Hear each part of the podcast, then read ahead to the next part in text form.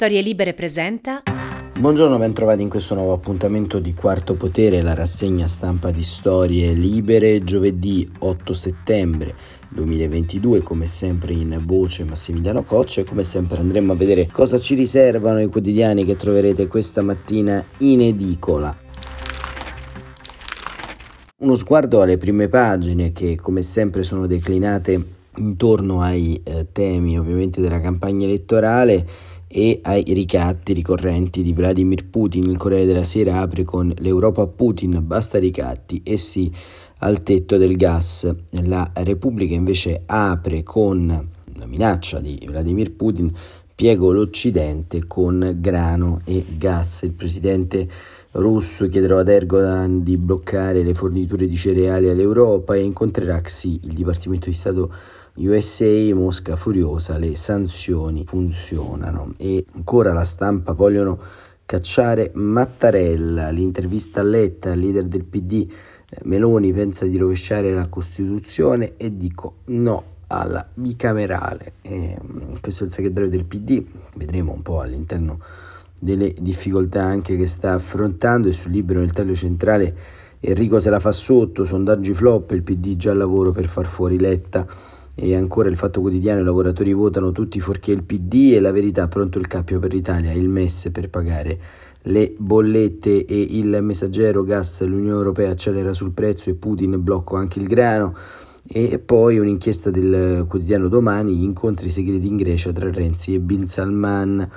E ancora il Sole 24 ore energia, piano UE in 5 punti, tetto ai prezzi, tasse sui super ricavi e il resto del carrino Putin ci minaccia ma la Russia è a terra, il mattino Putin blocca anche il grano e eh, ancora il foglio nel taglio centrale c'è il gas, c'è ma non lo vogliono, editoriale di Claudio eh, Cerasa, ma è proprio forse in questa campagna elettorale eh, al di là delle eh, vicende ovviamente relative al gas è eh, la percezione minima del dibattito pubblico intorno a quello che comunque eh, si sta muovendo perché da un lato Putin eh, racconta di avere il controllo pieno della situazione, dall'altra l'Europa fa muro eh, e, e, purtroppo eh, diciamo le eh, conseguenze per il nostro paese non sono ancora eh, molto chiare, ma intanto sul Corriere della Sera andiamo a leggere il discorso che eh, il commento, il discorso che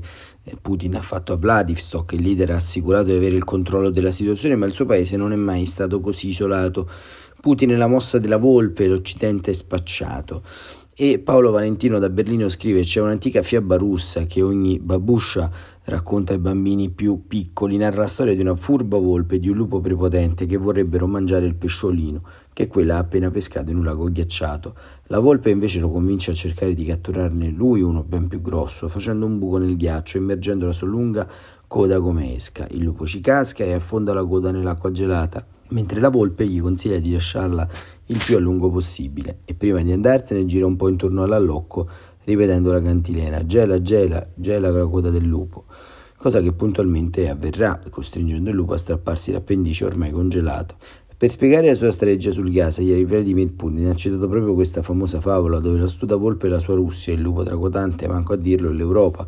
Al forum economico di Vladivostok, nell'estremità orientale della federazione, il leader del Cremlino ha definito stupido il piano europeo di imporre un price cap sul prezzo del gas, perché questo potrebbe alzare ancora di più i prezzi del metano e, e, potrebbe portare a gravi problemi economici per l'Europa ed ha aggiunto ci sono precisi impegni contrattuali se verranno prese decisioni politiche che ci li contraddicono noi non le rispetteremo non forniremo nulla che vada contro i nostri interessi, non forniremo gas, petrolio, carbone o kerosene, non forniremo niente. A quel punto, ha concluso il ridente, non ci resterà che fare come nella famosa favola e ripetere gela, gela, gela, coda del lupo.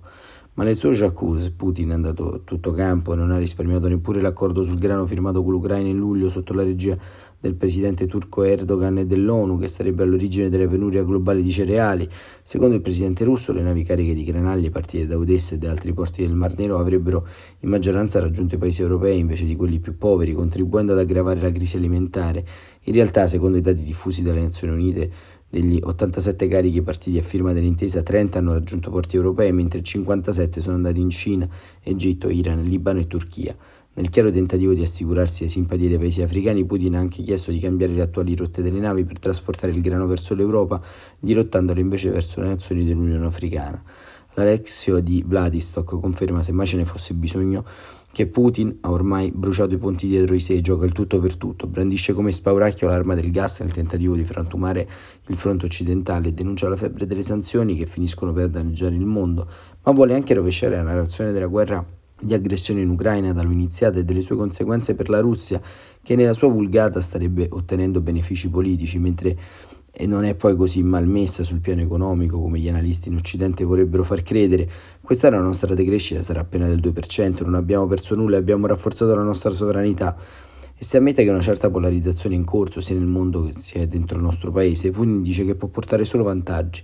Nel mondo perché è saltato l'ordine unipolare a guida americana, la Russia non è isolata e sta riorientando tutte le sue priorità verso la Cina e l'Asia all'interno, perché questo ha permesso di far piazza pulita di elementi nocivi, compresi i giornalisti che hanno lasciato il paese. Il gas resta la sua ossessione, Putin cerca ancora di vendere un'altra favola, cioè che la sospensione delle forniture del Nord Stream 1 sia dovuta solo a fattori tecnici, smettendo così il suo stesso portavoce che l'ha legata alle sanzioni, ma soprattutto assume un atteggiamento di sfida verso l'Unione Europea che lavora al price cap dicendosi sicuro di portare trovare altri acquirenti per il suo metano altrove. Le economie europee hanno avuto gas naturale dalla Russia per decenni, traendone vantaggio competitivo. Se non hanno più bisogno la domanda è altissima, ma non ne avrebbero alcun problema a venderlo. In realtà non è così facile, l'unico gasdotto esistente diretto in Cina, costruito nel 2019, è infatti alimentato da giacimenti diversi da quelli usati per l'Europa, mentre i lavori di costruzione di una nuova condotta che dovrebbero passare per la Mongolia non cominceranno prima del 2024. Il mondo di Vladimir Putin conosce soltanto certezze, non c'è spazio nel racconto dello zar per i disastri subiti da una campagna militare costata decine di migliaia di morti e che oggi subisce le controffensive ucraine, o per gli avvertimenti dei suoi stessi consiglieri economici secondo i quali ci vorranno anni perché l'economia russa torni ai livelli degli anni precedenti.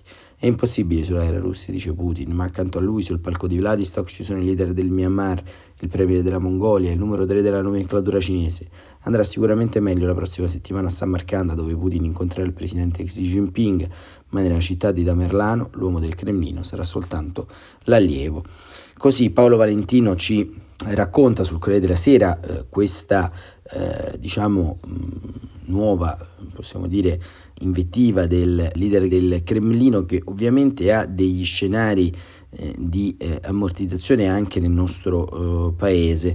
Perché tecnicamente eh, da un punto di vista pratico ovviamente il gas entra nella campagna elettorale una campagna elettorale che però in qualche modo si sta giocando in modo abbastanza strano, innanzitutto perché non siamo abituati storicamente ad avere una coalizione con 15-20 eh, punti di vantaggio all'interno dei sondaggi e soprattutto perché il fronte progressista guidato da Enrico Letta in qualche modo sembra non sfruttare neanche tutti gli assist che provengono dalla Russia per cercare di scardinare un po' questa narrazione ormai di una sconfitta decisa. E mm, ieri come abbiamo raccontato Letta ha invocato il voto utile ma eh, da un punto di vista pratico eh, diciamo ci sono parecchie spine all'interno di questa idea di fronte eh, ristretto, fronte progressista ristretto, ma da un punto di vista anche eh, strutturale quello che eh, assistiamo in qualche modo è la mancanza di un piano B. Molto probabilmente Rigoletta da stratega e studioso aveva elaborato un piano A che considerava l'arrivo a fine legislatura del governo Draghi, la creazione di un campo largo, mm, l'erosione eh, di un consenso soprattutto dell'area del centro, lo spacchettamento di Forza Italia, eh, la capacità scarsamente attrattiva di Calenda, insomma quelli che potevano essere dei fattori a campo invertito si sono trasformati in termini tecnici eh, dei problemi, dei problemi che però al momento non ha saputo diciamo ancora affrontare e la chiamata al voto utile non prevale, lo racconta anche un sondaggio su Repubblica perché come ci racconta Stefano Badolini dice su termometro politico secondo il quale il voto utile non riuscirebbe a prevalere come ho spiegato per esempio al segretario Letta, anzi a crescere sarebbero proprio le liste fuori dai due principali col Movimento 5 Stelle e Azione. Secondo le intenzioni di voto, la lista di Conte recupera un punto e sale immediatamente all'11,8%, mentre quello di Calenda e Renzi va al 6,4%. A soffrire sono i partiti vincolati alle alleanze, anche Fratelli d'Italia appare in calo seppur di poco, è dal 24,2% mentre il PD scende al 22,4%. La Lega con il 13% tocca un nuovo minimo, Forza Italia pur variabile resisterebbe all'8%. Stabile sinistra italiana e verdi al 3,5%, mentre più Europa scivola sotto il 2%. Questo è appunto diciamo, un accenno dell'articolo di eh, Stefano Badolini, ma diciamo ecco, forse il tema della debacle eh, annunciata del Partito Democratico è stato quello appunto di eh, non solo non essersi eh, saputi in qualche modo re- rapportare con un nuovo scenario, ma di non aver neanche compreso diciamo, il ruolo nuovo che sta interpretando Giorgio Meloni. Ma leggiamo comunque l'intervista di Enrico Letta sulla stampa perché ci fornisce anche degli spunti di analisi. Enrico Letta contro la destra siamo soli, no al presidenzialismo è una scorciatoia populista. Il segretario del PD Berlusconi si è lasciato scappare, vogliono mandare via Mattarella, possiamo ancora ribaltare un destino che sembra già scritto, serve pensare al voto utile. Enrico Letta in auto per le strade della Sardegna ha lasciato Piazza del Carmine a Cagliari piena di più di quando è venuta Giorgia Meloni, sta andando a Sassari, convinto che le isole e il sud siano territori che il Partito Democratico deve presidiare. Una vittoria del centrodestra che lo portasse ad avere il 70% dei seggi sarebbe o no un pericolo per la democrazia? chiede Annalisa Cuzzocrea, autrice dell'intervista. Certo che lo è, l'effetto combinato di questa legge elettorale e della riduzione del numero dei parlamentari fa sì che, la destra prende, che se la destra prendesse il 40%, il fronte opposto si dividesse in parti uguali, a Meloni, Salvini e Berlusconi andrebbero il 70% dei seggi. Per questo ho fatto un appello al voto utile, siamo gli unici che possono vincere nei collegi uninominali, è incontestabile. Davvero crede che la destra stravolgerebbe la Costituzione a colpi di maggioranza? Non ho dubbi e non c'è solo questo, ci sono la Corte Costituzionale, il CSM, per i quali l'equilibrio parlamentare è dirimente, l'allarme di una totale torsione maggioritaria reale sotto gli occhi di tutti, chi non vuole la destra non vota 5 Stelle e terzo o quarto polo, in realtà semplicemente fa stravincere la destra. Non bisognava pensarci prima, domanda Cuzzo Griesco, citare i patti di esistenza. Questa legge elettorale non li prevede, Renzi ha costruito una trappola che avvantaggia Meloni e Salvini e relega al terzo polo a un ruolo totalmente marginale. Sta dicendo che per quanto possa crescere l'alleanza di azioni Italia Viva non serve alla causa. La causa del terzo polo e di Conte è quella di sconfiggere il PD o prendere il posto, hanno la abbandonato tempo, da tempo l'idea di contrastare la destra, rivendico il fatto che noi siamo gli unici a farlo e siamo noi che non abbiamo nessuna posizione di uh, arrendevolezza, possiamo rigirare un destino che sembra già scritto, possiamo farcela. In quei 60 collegi in bilico basta che la nostra coalizione cresca del 4%, quindi basta che ognuno dei quattro partiti che la compone cresca dell'1% per vincere, una cosa che non è minimamente alla portata né del terzo polo né del movimento. E continua Cuzzocrea che domanda Renzi appare molto interessato al prossimo congresso Dem, l'accusa di stare distruggendo il PD. Ha tentato lui, risponde Letta, di ridurlo in macerie, non ci è riuscito, adesso sembra uno di quelli che non hanno più una vita propria e passano il tempo a mettere becco nei matrimoni altrui. Del resto di un congresso di Italia Viva nessuno ne parla perché è inimmaginabile.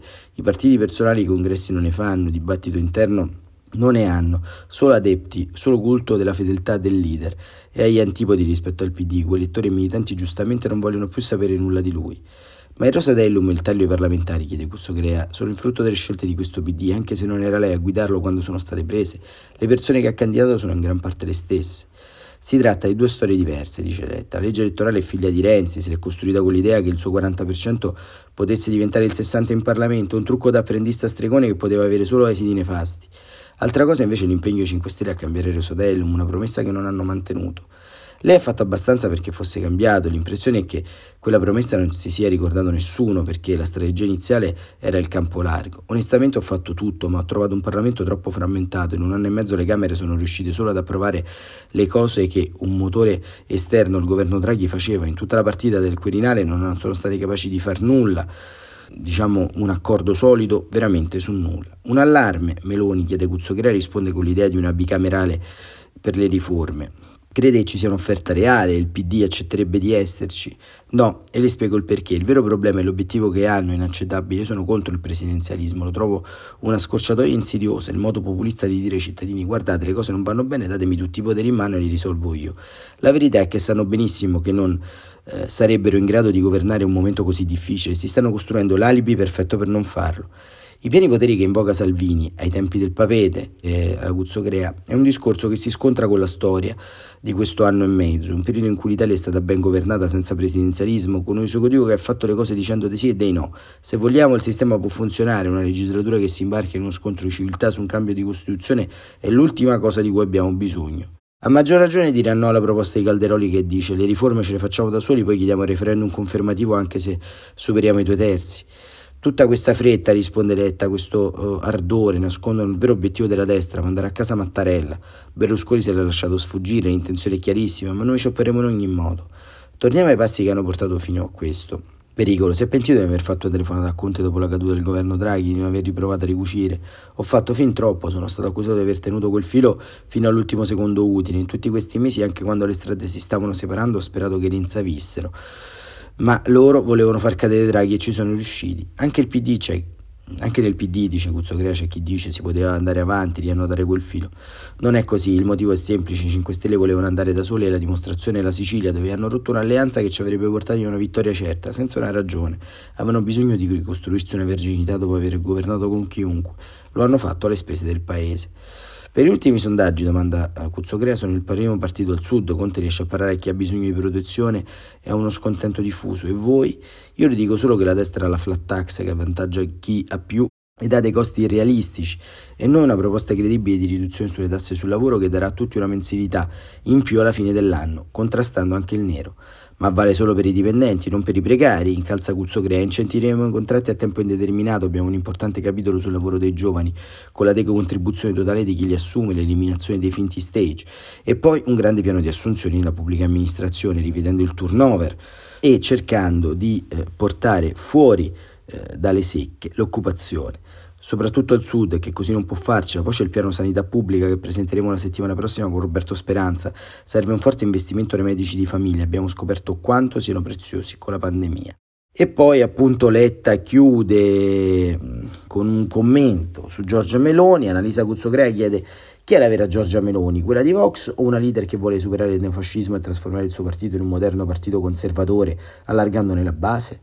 E dice Letta, se davvero volesse farlo toglierebbe subito la fiamma dal simbolo, il fatto che non ne abbia intenzione dimostra come non sia su quella strada, così come lo dimostra non aver mai pensato di chiedere scusa alla donna ucraina violentata protagonista di uno stupro che lei stessa ha fatto girare sui social. Non si cambia in due settimane, io quando vado all'estero, anche se parlo un'altra lingua, resto io, sono la stessa persona. E questo era Enrico Letta sulla stampa che rilascia le priorità programmatiche del Partito Democratico, eh, come dicevamo un Partito Democratico al momento rannicchiato all'interno della stasi dei sondaggi, rannicchiato all'interno di un'ondata fortissima a livello comunicativo del centrodestra e a livello strutturale sui territori che eh, si trova in qualche modo faticosamente a cercare di lucrare in queste settimane un um, punto percentuale, due, tre punti percentuali che consentirebbero alla coalizione di evitare la maggioranza assoluta dei seggi al centrodestra. Staremo a vedere quello che succederà, staremo a vedere anche cosa accadrà subito dopo eh, le elezioni, ma certo è che questa campagna elettorale che stiamo seguendo insieme è davvero la più strana di sempre, in tutto e per tutto, sia nelle proporzioni che nei bilanciamenti. Grazie davvero per essere stati con noi. Quarto Potere torna domani, come sempre, alle 7.45. Buon proseguimento di giornata.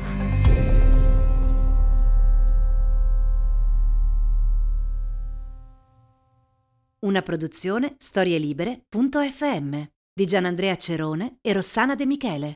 Coordinamento editoriale Guido Guenci.